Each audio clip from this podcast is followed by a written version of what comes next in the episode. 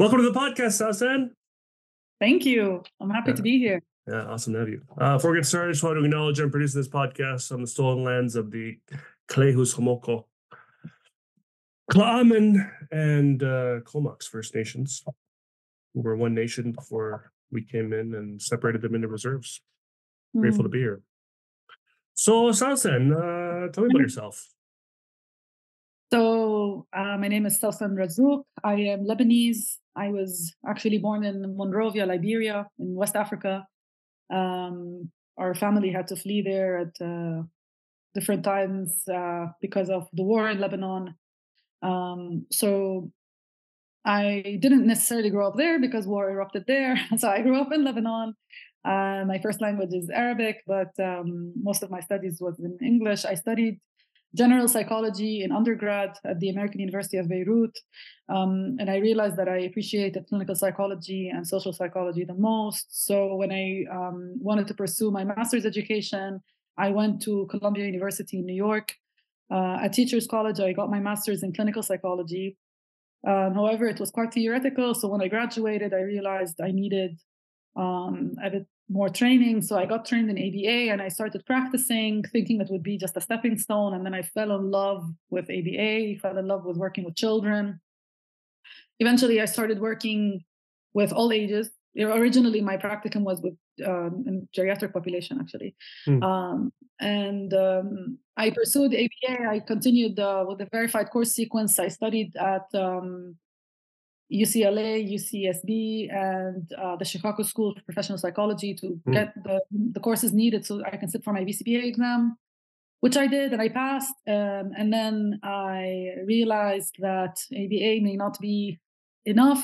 Uh, started learning about, uh, started learning from um, autism self advocates how their experience of ABA was, and it was kind of um, it was extremely difficult for me to hear some stories about how Mm. some people experience it as traumatizing. Um, and I started trying to change and what I call myself a progressive behavior analyst. So I tried and every single day make a decision to be, you know, person centered, culturally responsive, and trauma informed in my work. Uh, but I realized that it's important to know other strategies as well because I was interested in working with not just special ed and neurodivergent population. I was interested in working with just back where you know where I started with everything in the clinical psychology side of things. So I got trained in acceptance and commitment therapy, um, Mm. as well as a bunch of other therapies. But that is like the most one that I, I frequently uh, rely on. Um, and I also got trained in something called eye movement desensitization and reprocessing therapy (EMDR), uh, which is famously known for trauma therapy, but also can be applied for a variety of, of mental health conditions. So, um, for around 11, 12 years straight, I worked in ABA and special ed, school inclusion. I was part of the the revolution, and I, I would call it in uh, the UAE with ABA becoming so so popular, as well as um, inclusion in schools. Uh, I used to do a lot of community engagement, community training, being bilingual. Hmm. Um, and I loved it all, but I really now am moving more into the direction of doing therapy for people who have trauma, for so on. And I combine behavior analysis, ACT, and EMDR, and I found it to be absolutely brilliant. Um, so there are proper trainings on how to mix ACT with EMDR or Hmm. ABA, other therapies. Um, but I, I, yeah, I learned each separately. Um, and next for me is um, trying to just continue enriching my skill set um, and each of my clients i learn something new from them and i'm trying my best to also um, so yeah so enhance my skills so i make sure i can be the best therapist i can be um, so i'm pursuing further certification further further licensure in different things um, i think i already had a quite a long monologue so i'll stop here Oh, that's a good one. Yeah. So trauma seems to be something that's been a part of your life from the very beginning. Mhm. There's something you said at the very beginning that uh, kind of where you started. So you said you started in Liberia, yeah and Yeah. and, and so uh, tell me about Liberia and and and and and why you had to flee at such a young age. Uh, so yeah, so I'm uh, the the youngest of five siblings, uh, for five children, and um, when it was when I was born in '89, a year later, uh, the war in Liberia erupted. So um, I remember that my father had to stay back because in the past, when he had fled with us, he he lost everything the warehouse the business everything we have an electronics store there Mm. um so I'm sorry, at that time was was this a, like an internal war, or were they war with somebody else, or? yeah so there was uh the, rebels and uh, against the government so there was Mhm. an internal conflict it's a Mm. civil unrest i think if you have to put a label on it Sure, sure. i can't actually remember there were several wars so i can't remember the 89 which one it was Right. um but yeah but but but war has been yeah part uh, even when i was in my mother's stomach like there's if you want to look at epigenetics and all of that Yeah. like even in when i was in my mom's stomach she was in lebanon at first um Mm. so there was war there and there was that civil war so um it was definitely part of my um my i think my story Mhm. uh, but yeah, but it was I, I was just one years old, and we had to Mm. all flee, and we had to separate from my father, um, which is quite distressing for my mother and my siblings. Mm. I, of course, didn't understand anything what was happening, Sure. but we went to the north of Lebanon, where we are originally from, and then uh, because there was war in Lebanon in Beirut, uh, so we had to Mm. go to the north. So there was less options for us. So as soon as the things settled a little bit, we went uh, to a city in the north rather than the village we are from. Um, so we're kind of always on the move. Um, and then when we grew up a little bit, things settled, the war ended. We're still being occupied by uh, Israel. Mm. Uh, some areas were occupied by Israel. So we were still considered to be at war, but there was no more active uh, battle or anything. Sure. So we moved to Beirut at that time for our education. Um, and yeah, I mean, I'm very sad to say that I grew up watching um, explosions from the window. Like it was, we were far, we were in a safe area, thank God. Uh, but I thought it was normal. I thought everyone experienced it. I didn't know any Mhm. different, you know. Mm. Um, and then in 2000, when the Israeli occupation uh, forces they they they withdrew from the south of Lebanon and the war, quote unquote, ended. Like it was amazing. I, I remember even as a child, I knew how monumentous this was. Hmm. Um, and then there was, unfortunately, we were unofficially kind of occupied by Syria and uh, by Syria Mm. no one would actually kind of talk about it because it's extremely uncomfortable because Mm. we, we love Syria. So Mm. it, but look at the politics of things, like we were never really truly independent. And then in 2005, there was this major assassination that happened in Lebanon. Mm. Um, and I, it is very vivid to me because we heard it back in, when we were in school. Um, and they assassinated our prime minister. And I remember Wow. even as a 17 year old, um, 16 year old, I was 16. Um, to If you'd like to collect continuing education credits for this episode, you'll need to enter the three secret words at www.cbiconsultants.com forward slash shop. The first secret word is compassion. 2005 i remember that was my first protest we end, we went down and we all protested against what was happening and um and the talk like the words like trauma and things like that were always thrown around like so normal like it was as if someone you know how nowadays we talk about oh stress or burnout that is how the word trauma was thrown around like oh Mhm. people are traumatized or they have shell shock and like it was so common that it felt normal almost Mm. um, so yeah, I, I think that's what drew me to psychology. Um, Yeah. And I'm not the only one between my sisters who studied psychology. Four of Hmm. us studied psychology. Oh my gosh. my brother was the only one who went into business straight Yeah. out of the. Uh, But, and are, are they are they st- are your sisters still in the field? uh, one is one is a she continued till she got her PsyD. She practices in in uh, the U.S. Um, as a clinical psychologist, and uh, you know she's a mentor to me and my idol because she's amazing with her trauma work. Mm. Um, but um, no, my other sister went and used her psychology for business, and she went into corporate world. So she Oh, business, business psychology for her consumer uh, engagement and so on. It's quite cool. Um, my other sister, she she doesn't work right now, so yeah. yeah, yeah. So okay, so So, it kind of explains why why trauma was so inviting to me. Um, I just experienced it from such a young age. yeah, and and did did you know did you yourself ever have to you know get treated as well for for this, or was this just so normal part of life? Yeah, no, no, no. I had to. Uh, so I, just two years ago, I finally got diagnosed with ADHD. Mm. Um, but before then, I was given different diagnoses. I was uh, generalized anxiety disorder. Oh, but don't worry, all Lebanese are like this. And um, wow. we had, uh, you know, I had uh, when my father passed away very suddenly during my master's program. Um, and at that time, uh, they always mm. encouraged me to go to therapy. So I was already looking for therapists in order mm. to mm. fulfill, you know, part. It wasn't a requirement; it was a suggestion uh, yeah. from the program we were in. So the therapist at that time diagnosed me with complicated grief.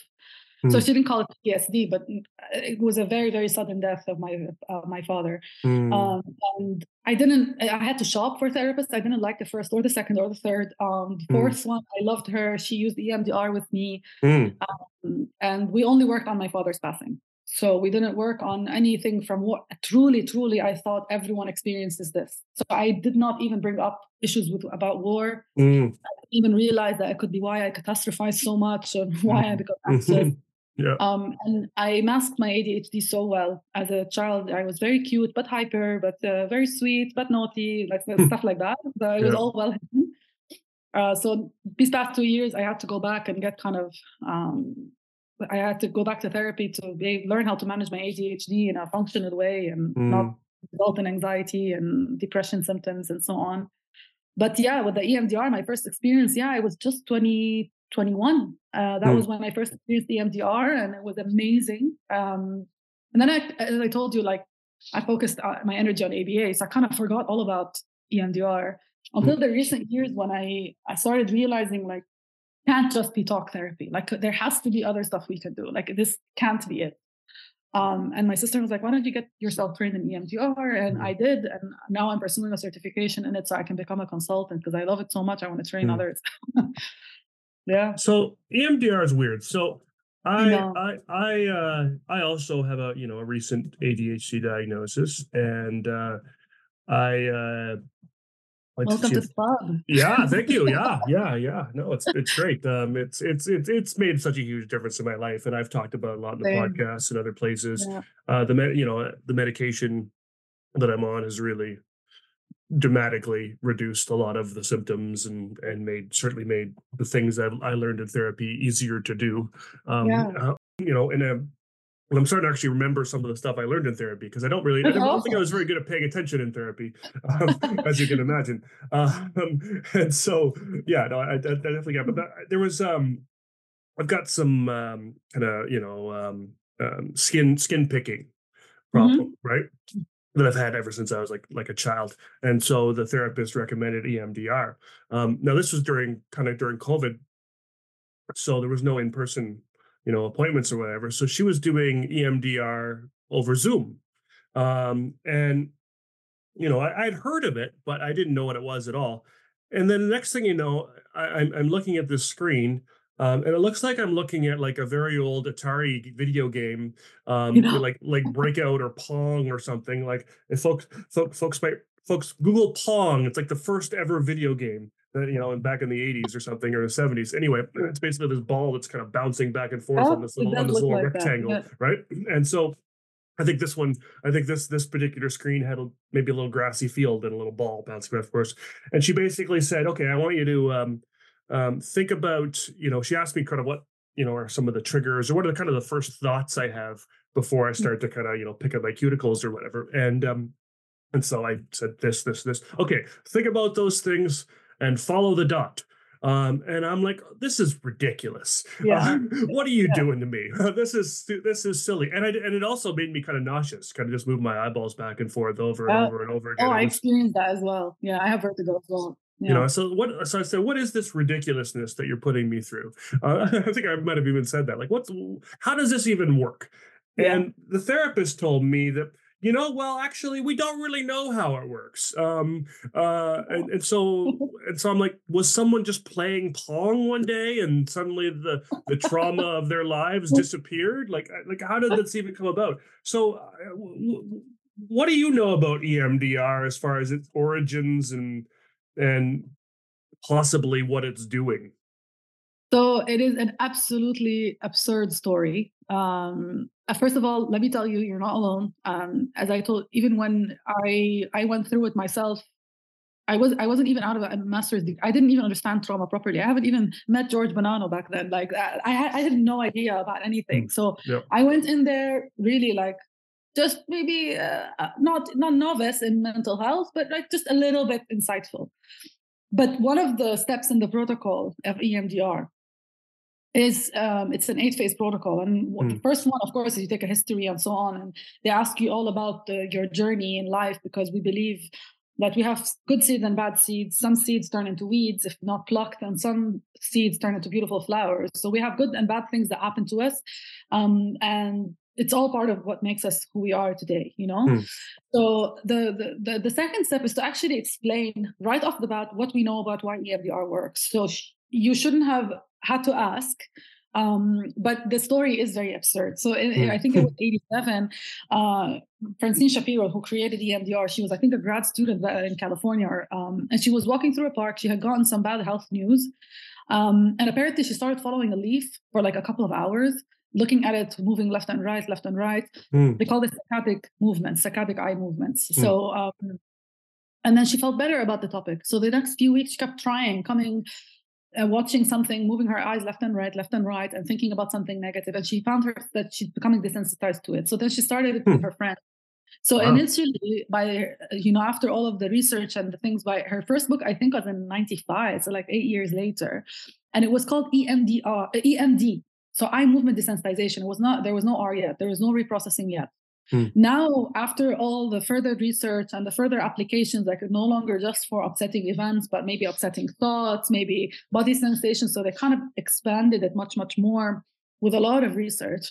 Then they added the reprocessing because they, she realized that we actually work on reframing our thoughts from the negative thoughts. We try and strengthen the positive thoughts, the positive beliefs we try and kind of make meaning out of loss. We, we, we do a lot of reprocessing. So that's mm-hmm. where she was like, I wish I can even rename it because further research showed that it's not necessarily eye movement. So I have, I am exactly like you. I actually get very dizzy if I'm following something with my eyes. I have vertigo, so it triggers me immediately. Mm. Um, so the next, what I was being uh, told to do back in therapy was to tap as if there's butterfly wings on my shoulder. So I'm, it's called uh, butterfly tapping. Yep. Um, so it stimulates both sides of the brain, and it does this. It does the job. And or you can tap on your knees, also left, right, left, right, alternate. Um, there's sounds that we can play. There's buzzers we can hold if we're in the same room, and it alternates. So there are several theories for why it works, and it's no longer just that it's eye movement where we're mimicking REM sleep and. Mm. Mm. REM sleep is when we do most of our processing and consolidating of uh. the day-to-day events. So there are several other theories. So one of the theories, and um, I, I, I, I, do subscribe to the the fact that eye movement does trigger something like REM sleep, um, because most of my patients, I would say ninety percent, um, would say that they have very vivid dreams the night that they have the EMDR. So after a session mm. that day, they might feel even a bit tired. That night, they have very very vivid dreams. Um, so it there is a lot of truth to that, but she's right. She was like, years later, decades later, they asked her, you know, about the naming, and she said, "I wish I can rename it and remove the fact that it's eye movement desensitization and call it dual attention stimulation." Mm. So hmm. this, this is why um, there is a theory that when we're paying attention to two things at once, eventually one has to weaken. Mm. So if I'm telling you to pay attention to tapping on your chest or the dot or the sound or whatever, whilst we're talking about something that is normally very upsetting if we're just talking about it in, in vacuum, mm. it is easier for our psyche to manage and to digest it and to desensitize from it. And then the questions that we ask you may be well uh, better tolerated. So we work within your window of tolerance and we expand it. Um, so yes, it is it is absurd that there is no one theory why it works. There are several. So there is the fact that it's similar to the rapid eye movements. There's another theory of the working memory where if you're paying attention to two things at once, eventually one of them has to give. Um, there is also the fact that we we try and activate both hemispheres at once while talking about one subject. So there might be things that were stuck or unprocessed and probably because we have a hard time verbalizing them and then when we when we are telling you to do something with alternating sides either like butterfly tap on your chest by alternating sides or tap on your knees or listen to the sound in, in, in earphones so it alternates between ears um, it could be that's why uh, you get desensitized to something faster. So it is it is very frustrating that and it's very absurd. First of all, how this came to be. It is upsetting that you can't really tell, but the thing is we don't know enough about our brain and we don't know why different people respond to it in different mm. speeds. But the, the truth is for the past 30 years, with all the research that has been done, again and again and again, it shows that it does work and mm. it is very very um, for people who are very analytical and kind of want to know why you know uh, maybe, perhaps like you um, like me for sure hmm. especially because mm. i was always like very interested in neuroscience it frustrated me to no end in the first few training sessions when mm-hmm. i would ask the question and the, the, clinician would say oh i don't know we don't know we don't know and i'm like well, then how are we doing something to people that we don't know about she was like well we do have these six or seven theories and there is research to support each and every one of them we just know it works and mm. then now, you know, I recently watched a training. He's a brilliant, brilliant trainer. He's a BCBA, I believe, um, and he he talked about trauma informed ABA. Um, and he kind of dissed EMDR, and I wish I, I could reach into the screen and kind of mm. tell him. He compared it to CBT. Like CBT predates EMDR by 30 years. Like mm. you cannot compare the two. Of course, there's going to be a wealth of research behind CBT that compared to EMDR is not, you know, even comparable. But we're talking about something that was born in the early 90s or I mean late 80s. Mm. Um, but proper research and documentation and all of that started from the 90s. Um, with all of what we, the brain is truly fascinating with all the variety of mental health conditions to which you can apply EMDR yes, you may need to have all these theories to account for it because honestly, I think just like with CBT, you have so many strategies. Same with EMDR. Like I have many kids who I do EMDR with, of course, would never sit still and look at a screen or follow a sound. Like they will get so bored. So we use uh, like scribbling. So it's left and right scribbling, or I tell them mm. to hmm. jump left to right and I put stuff for them. So we make it movement based. We make it like suitable for the client, but we're still mm. doing dual attention stimulation hope for, aim for uh, both hemispheres to be activated at once with or without the eye movements because really it's paying attention to two things at once that is the key. Um, and and and I love EMDR because it treats like of course it treats PTSD for sure. That goes without saying. As one of the first and most well documented things that even if you go on EMDRIA emdria.org you can literally look at a button with the research and it is around 34 pages worth of i literally tried to print it once um, to give to a client. I thought it would be like three pages four pages. I had a very mm-hmm. doctor who i was treating.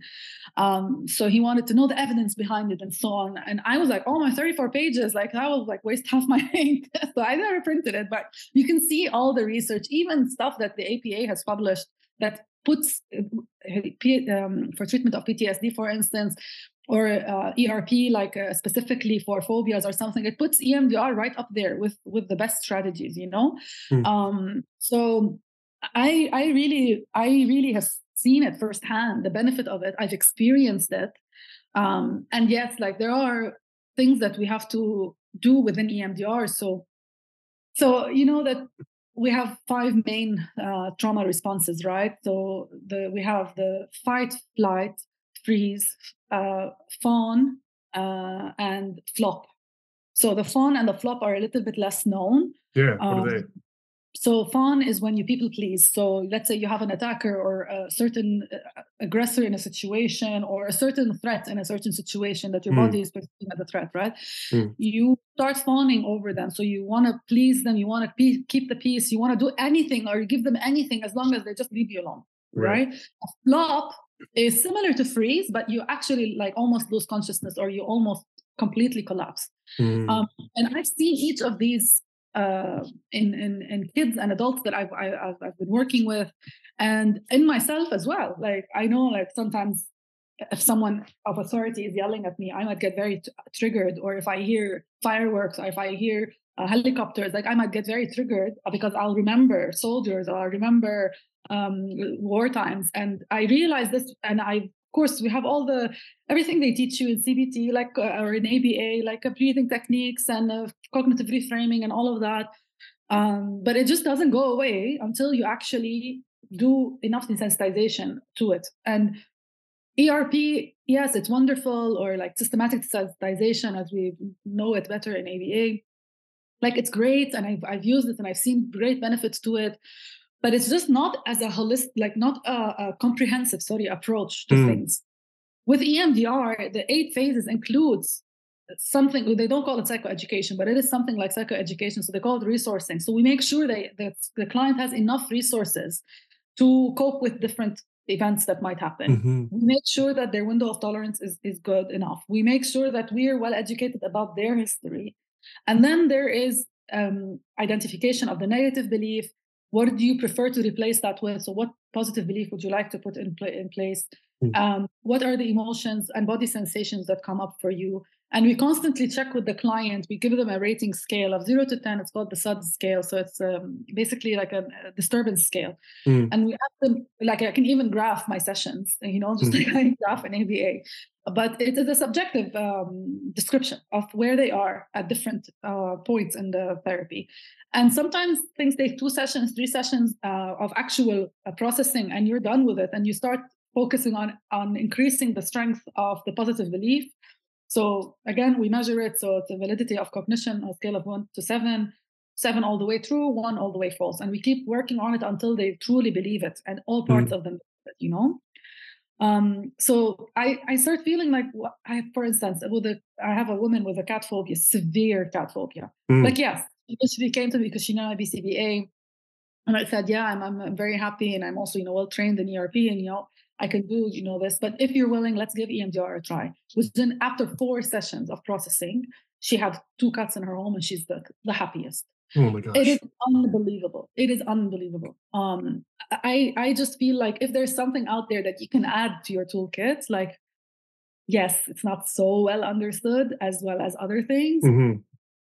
That's okay. I really just look at the effects of it and I feel motivated every time. And when we get stuck, there are things that we call cognitive interweaves or um, like basically questions and it's similar to you know how in cbt we put thoughts on trial or in aba we we try and focus on certain parts of things and we have like behavior activation uh, targets and self-monitoring and self-management it's very similar to that mm. but they are like, written in the language of emdr Mm-hmm. Um, and it's up to you when, when the client gets stuck somewhere or a session goes wayward or something. There are a lot of suggestions that you get in your EMDR training, and there's things that you can draw on from other disciplines. Like with me, for instance, I start questioning what's the function of this behavior. So if they can't logo, let go of the pain, so what's the function of the pain?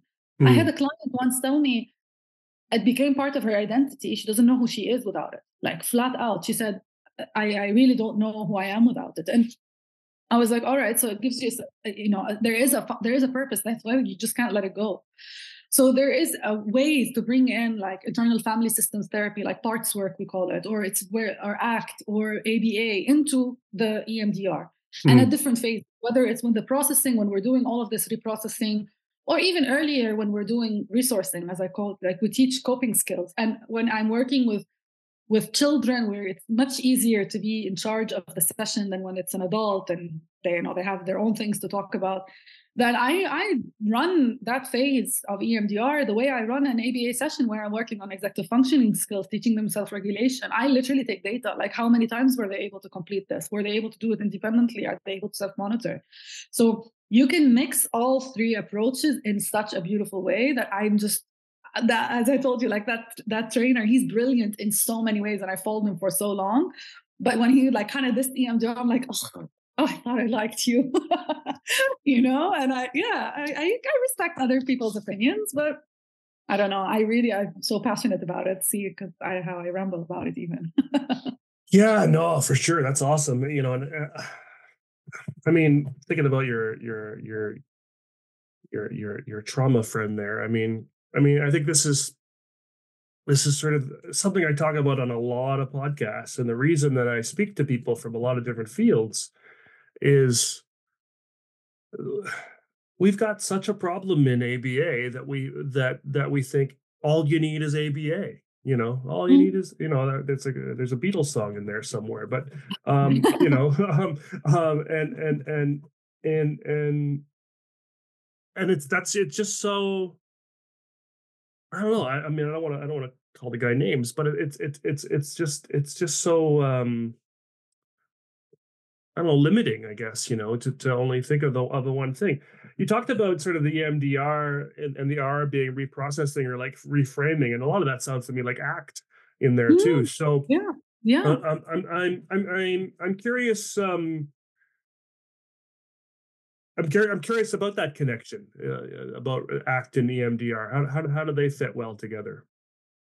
They fit so well. First of all, when I have clients that I feel are not fully on board, like they're they're not really all in when it comes to doing the therapy. And EMDR is hard. You have to sit with the discomfort and just learn to be okay with it. Um, and yes, we're, we're we're adding the dual attention stimulation, so it's a bit it's a step further from just talk therapy and just a waiting game. It's a bit different than that, but they they have to be willing and they have to be all in. Uh, and I'm, I'm not gonna, you know, talk about different parts in us that could be hesitant. I'm not gonna that's a whole other tangent but i i then try and remind them of how this is a committed action that gets them closer to what they value which is mental health perhaps you know uh, a better relationship with their family or however where you know originally they come in with a concern like I can't connect with my sister, or I can't connect with my child, or I can't take it at work anymore. So there's a normally a superficial concern like that. Not superficial that uh, I mean that it's in, uh, that it's not valuable. I mean shallow. Mm, so yeah. that's all they see at the surface. So uh, we look at what, okay, so this is what you're looking at. This is, so what are your values? Uh, that is one of the first things I ever do, uh, just because I truly love values exercises. Um, so mm. I try and look at that as part of the goal setting. And then we try and use the fact that they're showing up for sessions and going through the EMDR processing and answering all these uncomfortable questions, sitting with the discomfort, doing all the work as a committed action to get them closer to these values. So first of all, that is the clearest link between the 2 mm-hmm. um, second of all, there is the, the psychological flexibility that you need and that we try and focus on in, in ACT is something also that you need in EMDR. And hmm. that is part of the window of tolerance. Like you have to be able to realize that these thoughts are not going to go away. You can't erase your past. It's not like hypnosis that you might magically remember or forget something. Like I know that's a mess too, but anyway, like I, I with EMDR, you, there's not even true informed consent you have to just be willing to do to, to go through it and see what comes up for you mm-hmm. and with if you don't have the psychological flexibility then you might have roadblocks so just like we do resourcing with with, uh, with emdr similarly we have to do with act and the things that i choose uh, when i'm doing resourcing with emdr i don't necessarily focus as much on let's say somatic symptoms or things like that as or breathing and things like that that um, um, my counterparts would do, like someone who's solely practicing EMDR. I add to it things that are like uh, reorienting yourself to the present, like the, the grounding exercises, things that are very common within ACT. So I just kind of have a bigger toolkit. It's, it's it fits so well. Um, and and other phases in EMDR, like I told you, like when we we get stuck somewhere with the client, I really do have to try and investigate the way I would if it's a normal uh, act session. So I might use metaphors, I might use uh, visuals that are very popular uh, with act. Um, and I might do the same in the EMDR sessions. I would pause the processing for a little bit and like go and lean into where they're stuck. So the way I investigate is a bit different than someone who's solely trained in EMDR because I have such a wider toolkit of things that work in ACT. Um, and my favorite uh, metaphor to use is the the the the member the, the what is it called the people on the bus metaphor like the thoughts that are negative like i tell my clients you know i'm not going to help you erase these thoughts. We can't erase the past. We can't undo something. But what we mm-hmm. can do is no longer be affected by them. So we can desensitize you to them and focus on the positive thoughts. Mm. um, so that's how they truly fit so beautifully together. And I, i'm very able to go without even the, the client noticing that i'm shifting uh, techniques. Like it's not like okay now i'm going to do this. It's not a very um, mutually exclusive they fit in so well and seamlessly that I, it just is the way i formulate my questions that's all mm. Mm. really cool really cool yeah, yeah. I, mean, I, I think I mean, I love the idea of combining all all three, um, and uh, uh, in the work, and and uh, and and it really it does seem like it just all all meshes really well together. So you're you, you kind of want to mostly focus on working with people who have trauma now, right? Yeah, I mean, um, it's just because I don't. I have so much experience with neurodivergent uh, population, special ed, the behavioral difficulties that I feel like I I would never say I mastered something, but uh, um, you know, you can never be an expert in this field. But I feel like I'm. It's it is a strong suit of mine. So I mm-hmm. I was very interested in expanding to where I didn't get exposure. So it was just back when I was doing my practicum during uni and even my practicum was split into two settings. It was one, it was a it was a rehab uh, facility and nursing home. Mm. It was on Staten Island. I think it was even bought out now by this corporate organization. it's been so long ago. But um, mm. and another one was at NIPSI where um, we did research, and so it was. I didn't get the kind of the clinical feel except from that rehab facility, that nursing home, and it was with a very restricted population, TBI, um, um, geriatric population, um, stroke uh, recovery, recovery. So mm. it was very, very nice. I liked it, but nothing like no trauma works. I wasn't exposed to that. Mm. I personally in my life, yes, it was a lot uh, that we we as I told you, it was part of the language, uh, part of the vernacular everywhere I went growing up. Mm.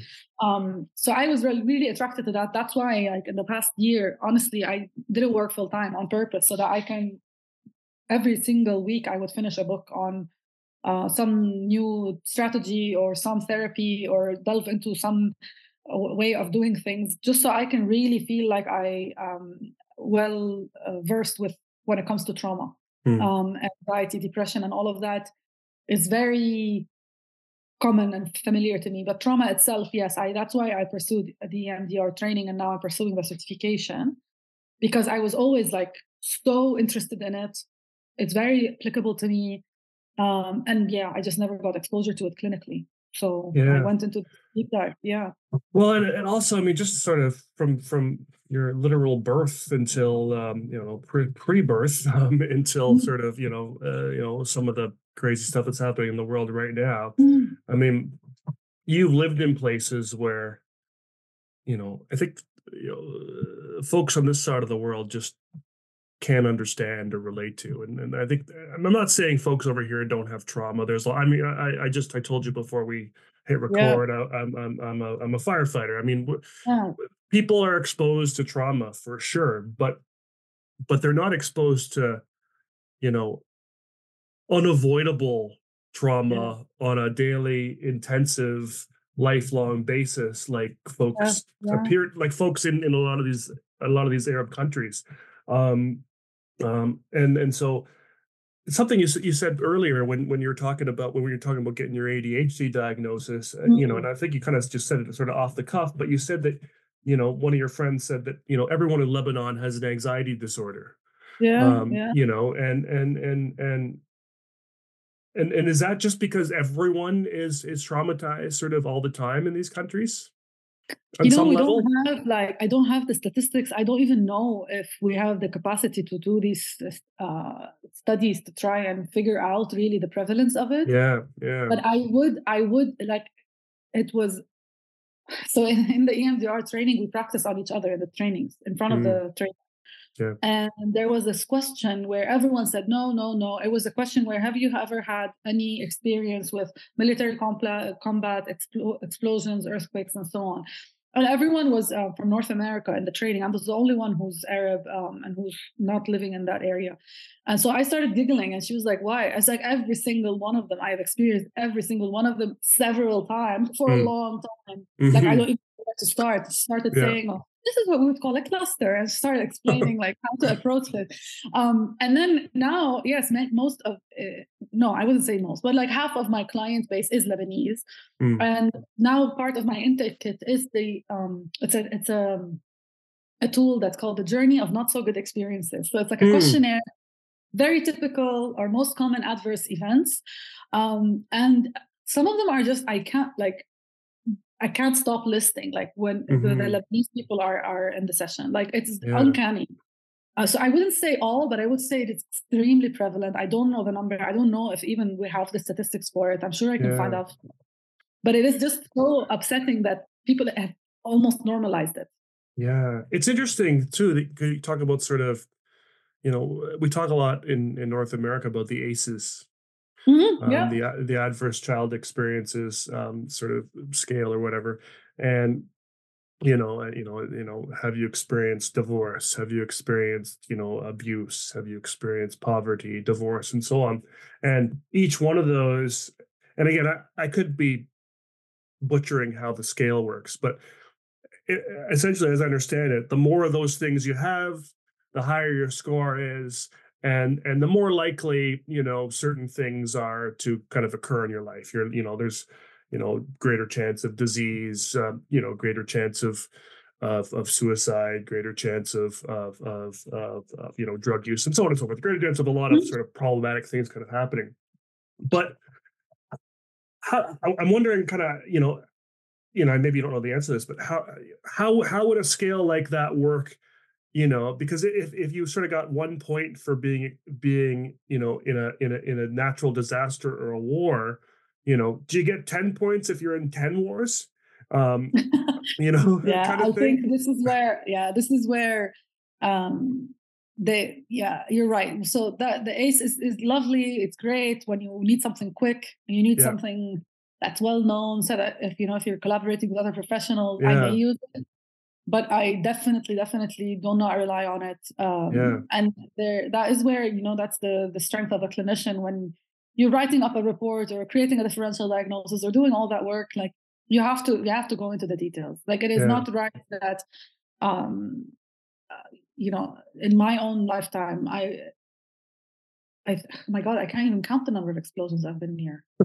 truly and i and and i've had it better than my friends i lived in mm. a uh, mostly christian area i lived near embassies so i was very safe but i mm. saw and heard everything and like my, my, now husband back then he was my boyfriend like mm. he was displaced during the war like I, I this is kind of vicarious uh, experience as well mm. and hmm. um, the powerlessness that you feel like that is also traumatizing so yes scales like this do not account for these areas so mm. now for instance we have a task force where we're trying to so i'm the president of the association for behavior analysis in lebanon mm. it's the chapter of ABAI uh, affiliated with it. So um, we have a task force to try and support the people that are now experiencing all of this uh, violence and conflict. And uh, we have, uh, you know, some people um, that are volunteering. In Lebanon, we have other Arab practitioners who are joining this task force just like to support. So, for instance, we have someone on the West Bank um, and I told her, like, hey, listen, listen, I think I can facilitate group therapy sessions. Mm. Um, what we want to do is we want to make it into community based support group because yes, we've been through similar things in Lebanon, but it's not the same thing. I've not, not been through a genocide. I mm. don't know what it feels like to feel like my turn is next, you know? So mm-hmm. I thought it would be more empowering for the community if we would teach you guys how to run your own support groups, empower you, and then we back off. So we were trying to do that and then she just kind of asked me like i was showing her some of the things that even the who russ harris they've all collaborated they've created lovely lovely resources for the community and she was like this is all well and dandy mm. but this is yes like why even waste time? This is yes for everything. There's no post you can't give me a diagnosis you can't and i'm like oh my god like it's so right. Even even though i am from the region i still because i learned and most things are written for the western countries and I've studied there, and that's where my mm-hmm. training comes from. I still make that same mistake. Like mm-hmm. even even I have to keep myself in check. Like, the, is this applicable? Is this sensitive? Am I gonna be uh, almost um, insulting? Like, mm-hmm. uh, am I gonna be harming her by all of her answers are gonna be yes? She's gonna be feel like this is so helpless. Why even do the therapy? So we we didn't end up pursuing this route where we have so many obstacles of the first one being the internet, but um, mm. like we ended up honestly, like we had to adapt many things. And uh, this kind of even prompted us to try and think like maybe we should create our own questionnaires. And there are, there are things adapted for the Arab world and for uh, violent uh, stricken area, violence mm. stricken areas, but um, just not enough and not standardized mm. enough, you know? Mm. There's a lot of work to be done for sure, for sure. And it takes yeah. the clinician to be strong enough to make that determination. But that's a brilliant question. Yeah. So, well, now that you kind of you brought it up, what, what, what is what? I mean, we're, we're talking about. I mean, it's it's uh, February 2024. Uh, we're talking about the the the war in um, I didn't really know where the war is, but the the the war between Israel and Palestine, essentially, um, um, um, and uh, kind of all in that in that kind of. I mean, I, I think I guess watch it. A couple of months ago, it was all sort of in this sort of narrow kind of piece of land in in in, in, mm. in the mm. Middle East. But now, I guess now it's kind of expanded beyond. Now we're seeing things oh, happening kind of in Yemen and yeah, other countries, yeah. and and you know battles on the sea and and you know and, and you know who knows what this conversation will look like three months from now. But but right now there's there's you know a lot of a lot of folks that are either you know dying, but there's a lot of folks seeing death. There's a lot of folks um, seeing horror, seeing things that you know I just can't even, you know, I can't even fathom. And you know, I think you know, and I think the media, you know, just gives you snapshots of sort of, you know, right. what's what's really going on there. Um, right. Um, um, and so, in the midst of all of this, um, you know uh, craziness there are you're saying there's actually therapists working like like almost on the front lines per se with some of these folks? Is that is that what's going on? Like yeah. The second secret word is war. So what uh, what we, who we were able to reach we were able to reach like people from PCRF, people from Inara. We were trying to even Dr. Ghassan Abu Sitta, I don't know if you saw him, but he was he was very active on social media, kind of documenting what was happening and mm. advocating mm. because he was part of Inara as well. But um, to be honest, we we had a hard time trying to reach and know how to help. So, for example, Steve Sosebee told us, you know, get ready for the post for when it's done. Then we can meet, tra- we can use your trainings, we can use your uh, com- your resources that you're creating in Arabic and individualizing for this conflict. You know, um, mm. um, I had, uh, I was able to reach uh, someone. His name is, uh, I believe, Ahmed Abu Rujela. Like he, uh, they run what is it called? Um, on Instagram, you can find them as Shabab Gaza, which means mm. the youth of Gaza they're the ones who try and entertain all these children that are locked in areas and they try and make the hot food and play games and they're trying to do all this uh, community work. Um, i don't know much about them if they're actual therapists. So again i reached mm. out to them and said how can we help you? What do you need? Like mm. no we can't get physical things in for you. What else do you need? Like how can we help you um, and I told him, like, I have a team of everyone collaborating from clinical psychologists to social psychologists to whatever you want, ABA mm. professionals. It was like, I cannot even get on a proper phone call with you. I don't even have the resources to even have a chat with you, to even raise mm. awareness about this. Like, thank mm. you, but no thank you. So, like, at mm. first we were so heartbroken. Um, and then we were able to find some of our colleagues, some of, uh, you know, ABA practitioners in the West Bank, some who have family in Gaza, and we started asking them like what do you need like how can we help um, and they said you know um, it now all, most of the centers that used to give aba therapy are closed or mm. any any special education are closed the mm. school year is short we need some resources to empower the families to teach them how to cope to teach uh, the, the, students how to uh, make up for lost time to know how to express themselves despite if they're neurotypical or neurodivergent uh, sorry whether they're neurotypical or mm. neurodivergent mm.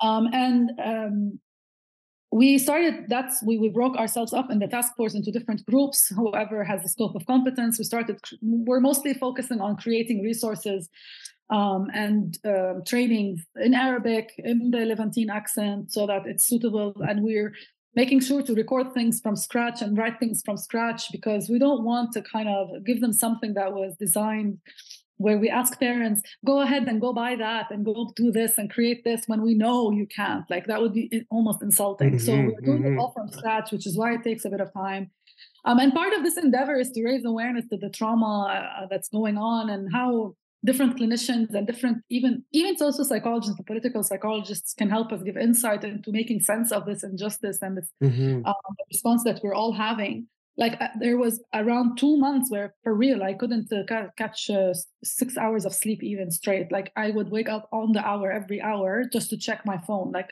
and i'm not even in the region um, mm-hmm. so for we, we tried we, we're trying to you know pull our resources see how we can help but uh, uh, apart from creating trainings and basically training the trainers and then they go into the communities and the camps to train the families to empower them Um, we're we tried to offer as many um, resources that we can that, as I said, are individualized and in their even dialect.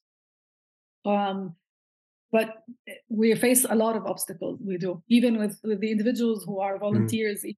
Yeah, there's sicknesses, there's rampant. They can't get medicine easily, so we have like people dropping out. Uh, so we're facing obstacles left and right. Um, but it's better than not doing anything. I, I I'm sure we anyone who who looks at something and especially the linked faith component like they look and walk and talk like me um the, maybe uh, even the people in south lebanon like all, of them have been displaced. They're all in, mm. in beirut. Schools are closed centers are closed.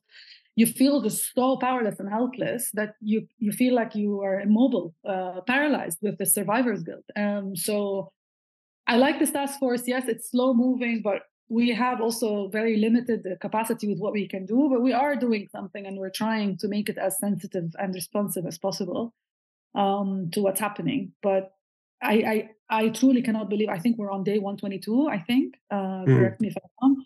But it is. It is just eh, my my brain just cannot man. I cannot handle it anymore. Um, half my clients uh, are either in um, areas that are in danger or are fleeing, um, and everyone is like uh, Uh, how how how is the rest of the world operating? Like tell us. Like they're truly almost looking at me with this kind of cocked head, like how how is, how how are people not constantly talking about this? This is this is everything we are living and breathing and this is all we think about. How can other people just be able to move on? And I have to tell them it, it is a mainly a human coping strategy. You have to. You, you we can't. We're we're so helpless and powerless.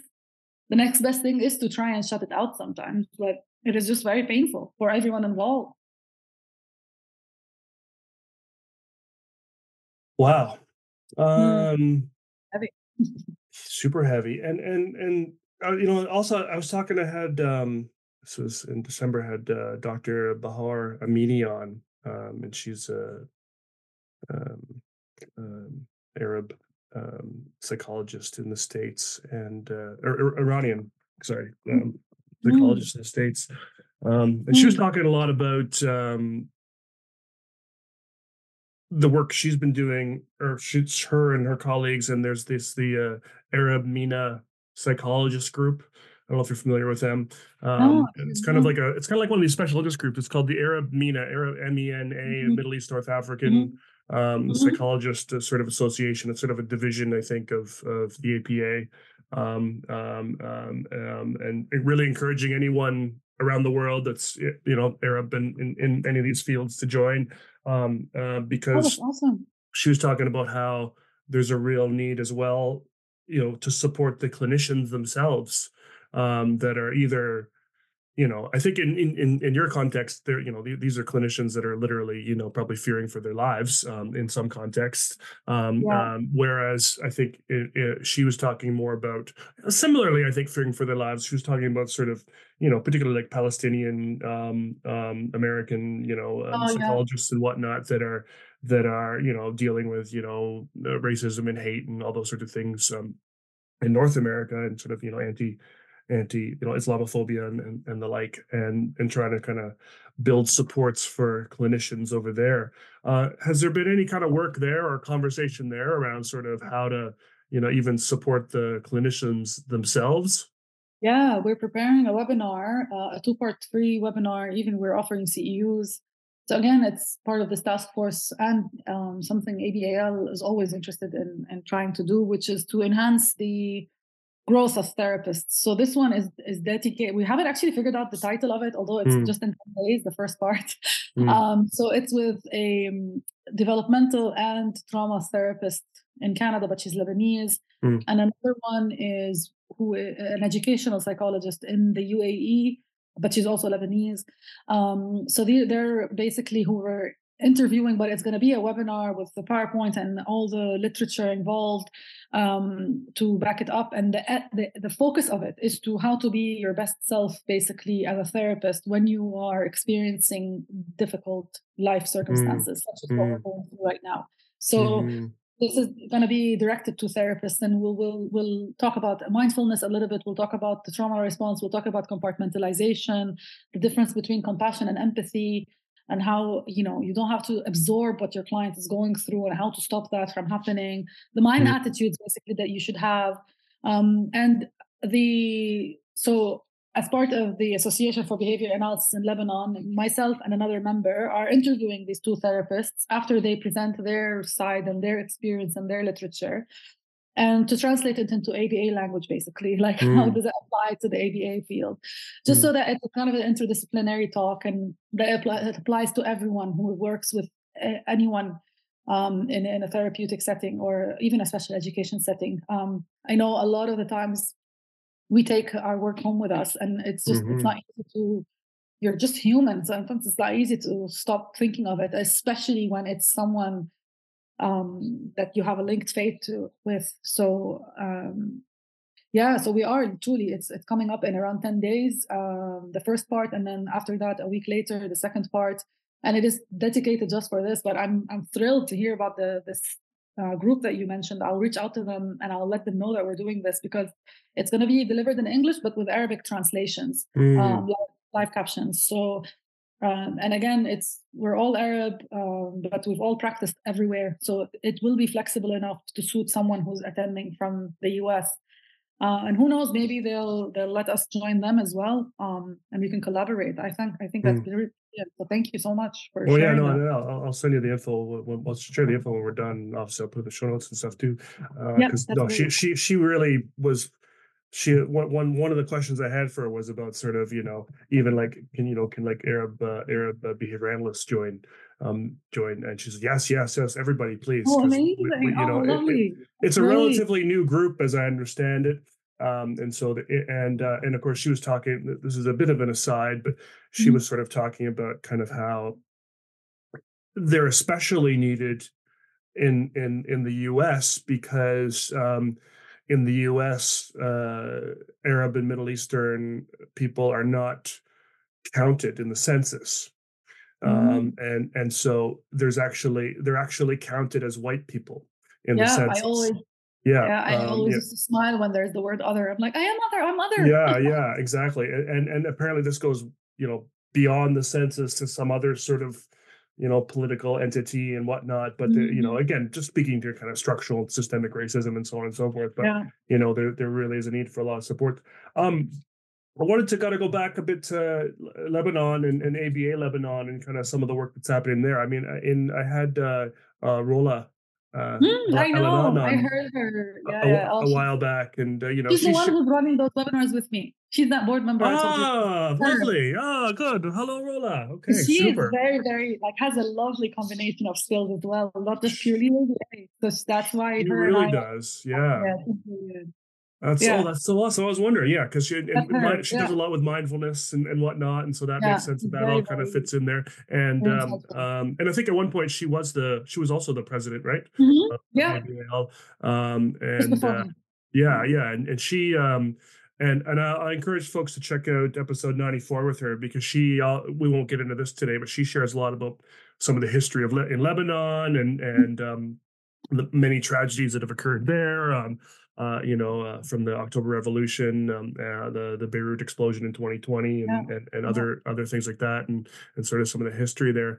What what you know? So it's we're we're about um, I don't know 30 or so episodes later. What's uh, what else has been happening with ABA Lebanon? Like how many members do you have, and what kind of work's being done?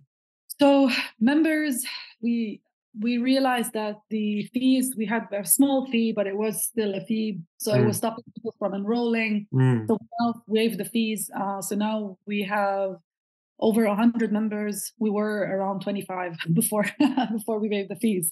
Um, we're trying as much as we can to empower the community. We just ran a conference in october. We brought uh, speakers from the us um, they're ABA and speech uh, practitioners, speech therapy, sorry, practitioners, and um, we the topic was ABA across the lifespan. So mm. my, my part I talked about because that was my passion in ABA, and it's working with adolescents and adults. So transitioning into adulthood, basically, yes. and adolescence, and we we were able to bring up topics like sexual education for special ed uh, for sen population, and it was amazing. Um, we also are trying to so with this task force, it kind of preoccupied us. We were very ready to start planning the conference for 2024, which is probably going to be in October.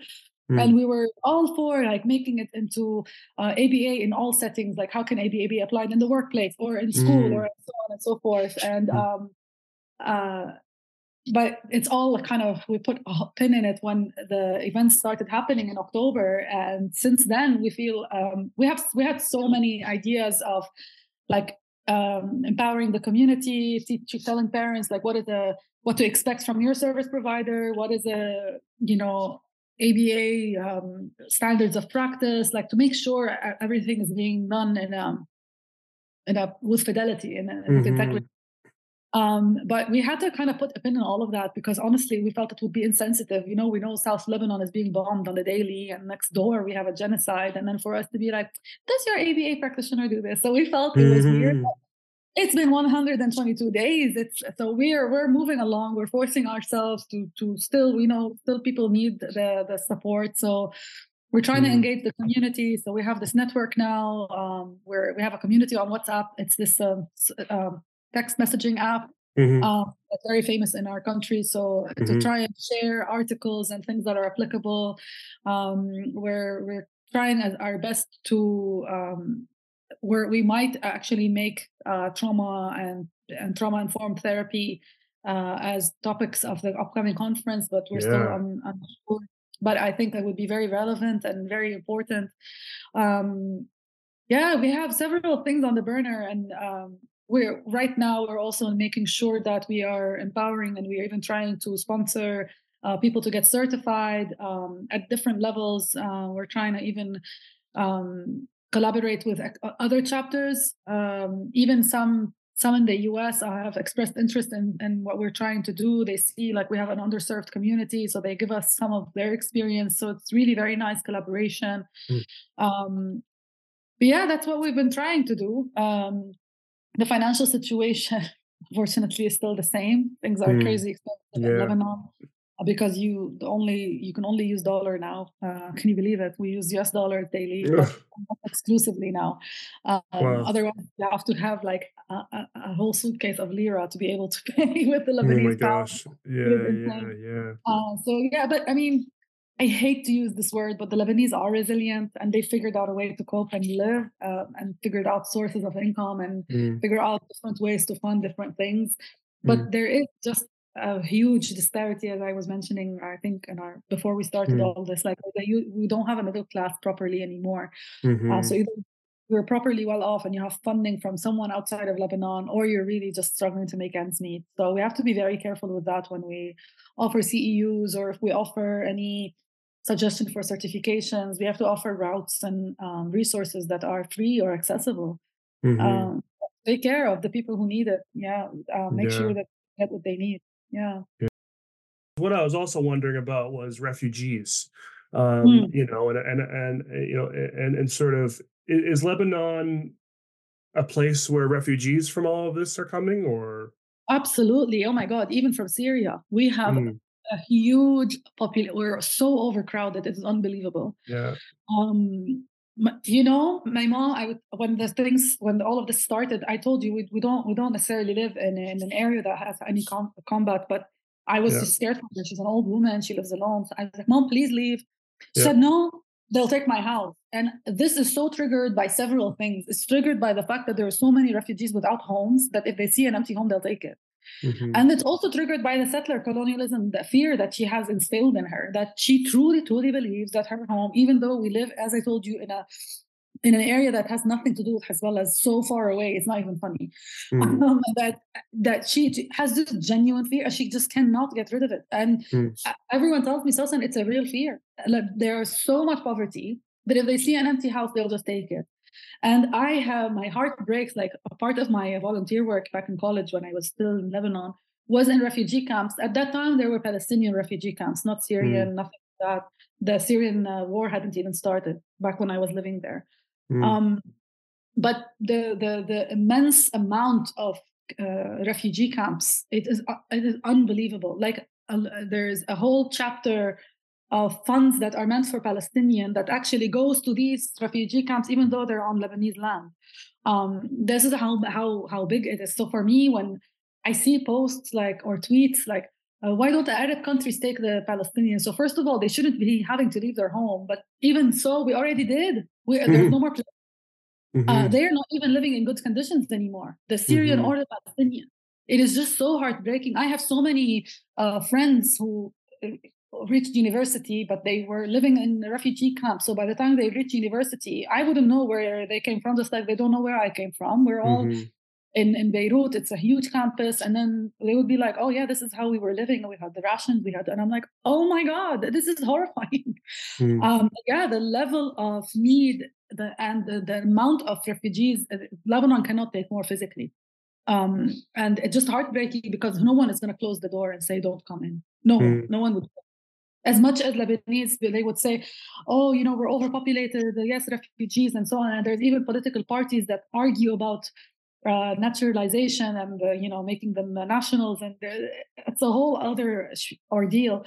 But at the end of the day, no one would close their doors and turn away a refugee. But it, we shouldn't have to do that. That's, that's where we stand. Same, and I think with um, Egypt has the same political point of view. Like we shouldn't have to keep opening our doors for, for they shouldn't have to leave their homes full stop. Like it's mm-hmm. not that we don't want to take them not at all. Um uh, yeah so it, it's just very very unjust and i think as a trauma survivor and someone with adhd the injustice sensitivity is just honestly some days i just can't take it. I find myself grinding my teeth just by scrolling on instagram like yeah. i cannot control the upset. Yeah. Yeah.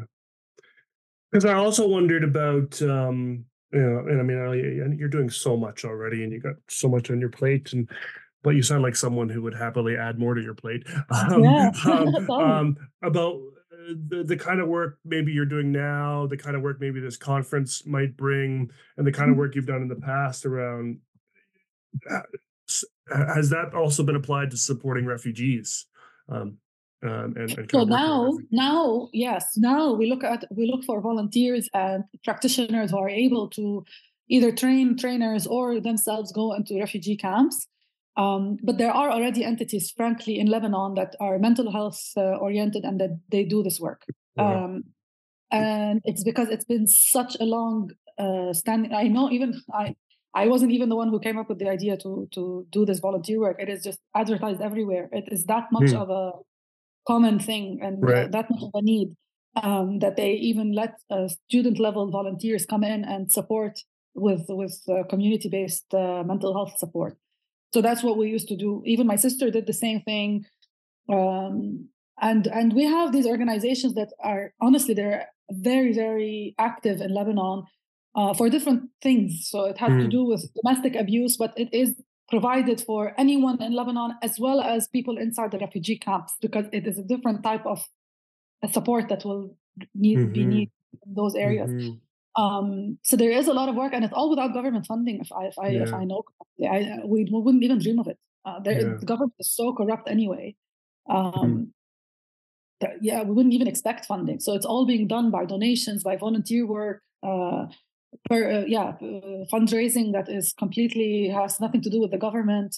Mm. um, yeah so it, there is uh, definitely uh, this task force if we are presented with someone who can enter these refugee camps in a new area this is, that's why even we kept the topic vague uh, the title of the task force vague. It's on our website.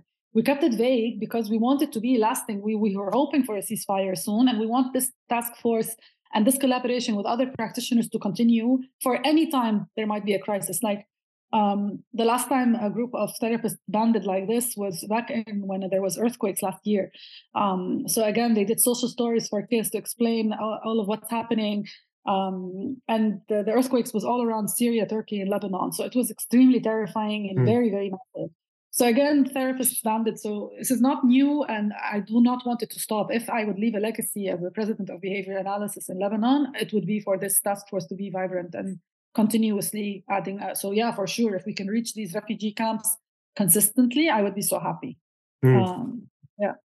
Uh, and I want to circle back to that in a second, but a, mm-hmm. a, bit of a tangent question too, just as my own sort of personal interest, and um, sure. because I'm also thinking about all the first responders um, that are there that you know literally you know digging people out of rubble and, and carrying bodies day after day after day um, have you or any folks in your group had experience kind of working with those folks too to be honest with you no but i uh, the trainer who trained me in emdr is a trainer uh, sorry is a therapist for first responders mm. so hmm. she was sharing her work and i was just floored because i have some of my best friends who are paramedics and who um, are volunteer firefighters mm. um, and who are still in Lebanon. So they were there mm. for at the August uh, 2020 uh, explosion. The it was had nothing to do with war. If, yeah, if yeah. anyone listening and they're not aware of it, it was um, the second largest non-nuclear explosion that has ever happened. It is so. It was so heartbreaking that people are being treated in parking lots on the street.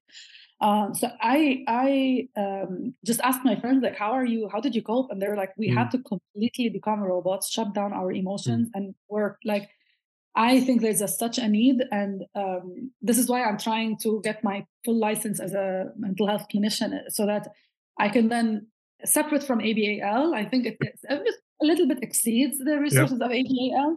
Um, but I would love to participate in running groups for for for first responders. I think this is such a need and very underserved for sure. Yeah. Yeah. Um, mm. And nothing even comes to mind of something set up. I'm sure there are, but I can't sure. even think of Yeah. No, I'm just curious. Kind of circling back to ABAL and circling back to this the task force, the sort of the, mm. the vaguely named task task force. Um, so it will last a while. Um, what are some of the things i mean a lot uh, i imagine most of the folks that will be listening to this this this interview you know probably won't be in these arab countries there may be a couple here and there uh, but a, a, lot of them will probably be you know north americans and, and and and sort of folks that are maybe a little more removed from here but also folks that are you know connected to aba connected to abai and so mm-hmm. on um, what are some of the things you you kind of want you know these folks There is a lack of diversity when it comes to educational material depicting Black children in the field of applied behavior analysis. Human Expressions gives Black and Brown children realistic and detailed images of kids who look like them, modeling everyday skills that may be difficult for them to communicate or express. At Human Expressions, the benefits of representation for Black and Brown kids in educational curricula are clear increased self esteem, reducing stereotypes, and increase validation and support. To learn more, go to www.humanexpressions.org. That's human, H U E M A N, expressions.org. The third secret word is heal. To know um, and and you know how can folks and, and more and more so i think you know i think you've, you've said a lot of the things already you want them to know uh, but more so how can folks help from from the outside? Oh, how can they help? Um, to be honest with you, this question was once posed in a different context completely. Mm, yeah. And there was such backlash from people who are opposing. Um, so who I want to be careful with how I phrase this. Who who, who don't believe this is a genocide? Who, yeah. believe this is pure self defense? Who are I get I get what you're saying. Yeah, there. Yeah, you know, so, like how, how dare um, we even offer to help? You know yeah um, that was truly worded in an email and a sig that i was part of that was yeah. truly written. and i was yeah. i could not sleep or eat for two days because i could not even muster the words to respond to such a statement mm. because for me i mourned the victims of october 7 it's just like i am mourning everyone now human life is a human life mm-hmm. especially mm-hmm. if they're civilians um, and so yes we can try and put context and and we can try as much as we can to explain everything but there's so much cognitive dissonance there's just it's almost you feel so powerless and so mm-hmm. the the first thing i can say is just at least if you find a, an endeavor like this don't criticize it don't attack it uh, don't try and um, there are some that are so gung ho actually that actually criticized us for not putting the word Palestine in the title. And I said, well, I am so scared of getting sanctioned as ABAL mm. um, from, from chapters that are perhaps not in line with us, that will mm. accuse us of being politically oriented and so on. Mm. I said, I have responsibilities, I have certain liabilities as well. So yeah. we had to be careful and we got criticized. So the mm. first thing I would say is don't criticize and don't attack. Like we what we're doing, look at the call to action. What am I doing? What am I doing is I'm offering humanitarian support in the form of training and resources right now, hopefully in the form of empowering the community. It doesn't mm. matter who. Um, so for, for me, I think I would just ask for, for mental health clinicians to be a bit more wise and compassionate when they are presented with such an endeavor in front of them. There are many mm. like us. Um, I remember I was in a SIG group and there was once a person who said, um, as mental health clinicians, I, uh, as a mental health clinician, I mourned the psychologist who was killed. Just it was uh, just two weeks ago, and the mm. backlash on that list serve, I was just floored. I was, I was like, we cannot even mourn. Like, what? Who are you to tell me who I can mourn? And the mm. call to hmm. action was things like pool resources in order to see, like, similar to things that are uh, dedicated for certain groups, so that it is culturally responsive and sensitive to the times. Um, so there wasn't like there wasn't any accusation, no threat, but immediately the, the backlash was so big. Um, mm. For us in ABAL, generally, yes, we have a, a, a page where you can give us uh, donations and we can uh, we outline like how we use your money. But if as if this is for this particular task force, we're very scared when it comes to fundraising because we're still not certain how to um, get the resources there physically and we're all volunteers so it's not like i'm covering the salary of anyone you know mm. so monetarily right now i would advise if anyone is inspired or at least interested in what we're doing or wants to support it i would uh, ask them to support who we support which is uh, endeavors like heal uh, h-e-a-l mm. Uh, by the founder uh, the, uh, the founder of the PCRF, the Palestinian Children Relief Fund, um, he kind of created this association because he really wants to focus on the mental health healing as well. Mm. So you can donate there. You can donate on Inara. Um, I'm I'm a bit worried to say, oh yes, donate to ABAL when I don't know still how to get the money to the people there. Like we've contacted mm. people, they said that the ATMs don't work regularly. We can't, we, we can't even if you do send us money, how can we, what can we do with it? Mm. Um, the, and we were thinking of creating kits, educational kits, including toys, uh, like uh, stuff that we would use for coping. And then we were like, got so excited. And then someone who lives on the West Bank, like, and how will you get all those stuff? Like, we, even people in the West Bank cannot reach their family members in Gaza. Like, it is so limited that mm. I would be really very cautious about uh, asking for donations now mm. because we, we, don't have the capacity like a, a huge organization such as PCRF, HEAL, or INARA would. Um, INARA does do a lot of mental health work. They even have a rapid relief fund for Gaza, and they're mm. able to um, save and to activate and make sure that the donation reaches the people who need it. Um, but I think just kindness, just be kind, be understanding, mm. realize that you know. Um, I, I, I have a, a, she's a psychologist. She's extremely active about the Palestinian cause on on Instagram, and she kind of wasn't very happy that I told her, please, like when we do it, uh, uh, a webinar in the future with you. Um, we have to be careful with how much we can talk about uh, the, the, the, what's happening. And she was like, "Why you can't censor?" And I'm like, "But we, we're, we're, I'm not hosting as Sawsan. I'm hosting as ABAL. We're all in different countries. We have some people on the West Bank who are terrified of being associated with anything that has to do with quote unquote pro-Palestinian. So mm. we, we, people are literally uh, in danger sometimes. So just be careful, be be kind, just like I, I forced myself to be kind. Like there was um, a response to one of those emails that I was telling you about, and and he said, oh, "You want you want to talk about fear?" It's when I he, so he, he's in the Israeli chapter, and um, and he was like, "Hey, when I'm walking down the street and we hear, and I have to duck down for cover, and I have to lie down over my children, and I started crying. Yes, he is a quote unquote on the opposite side, but he's human and he's he is experiencing the same thing. It is so scary and very sad, and mm. I have the the emotional and cognitive breadth to accept that this is his position and I'll respect it. Mm-hmm. Um, but yes, when when there is then verbal aggression, and, and I and I responded as such, and I told him I am very compassionate with what you're going through. I've been through mm-hmm. that too. It's very very scary, but we should have just look at the call to action like in that email, you know. So it was just it was. I think that's all we can ask: compassion yeah. and some understanding and um, encouragement i think if possible. Uh, but yeah. yeah that's all we can expect and ask people kindness yeah. Yeah. Hmm. well Sawsan, hmm. thanks for thanks for coming on and talking to me this was awesome. Thank you. It's an honor for me to be here. I followed you for quite a while. Uh, I, I, mm. I, honestly I hope that my ADHD didn't make me ramble too much. But uh, when uh, you mix in uh, what I'm passionate about, uh, you can't mm-hmm. get me stop talking. but thank AD, you so, so much for ADHDers are my favorite guests because uh, awesome. yeah. So happy to have you. Thanks again. All right, thank you. And I, for anyone listening, I really hope that I didn't say anything that offends anyone. Um, mm-hmm. I it was never my intention. Um, I have nothing but empathy and compassion to anyone um, who's facing any uh, mental health issue or any mm. life circumstance that could be hmm. adverse.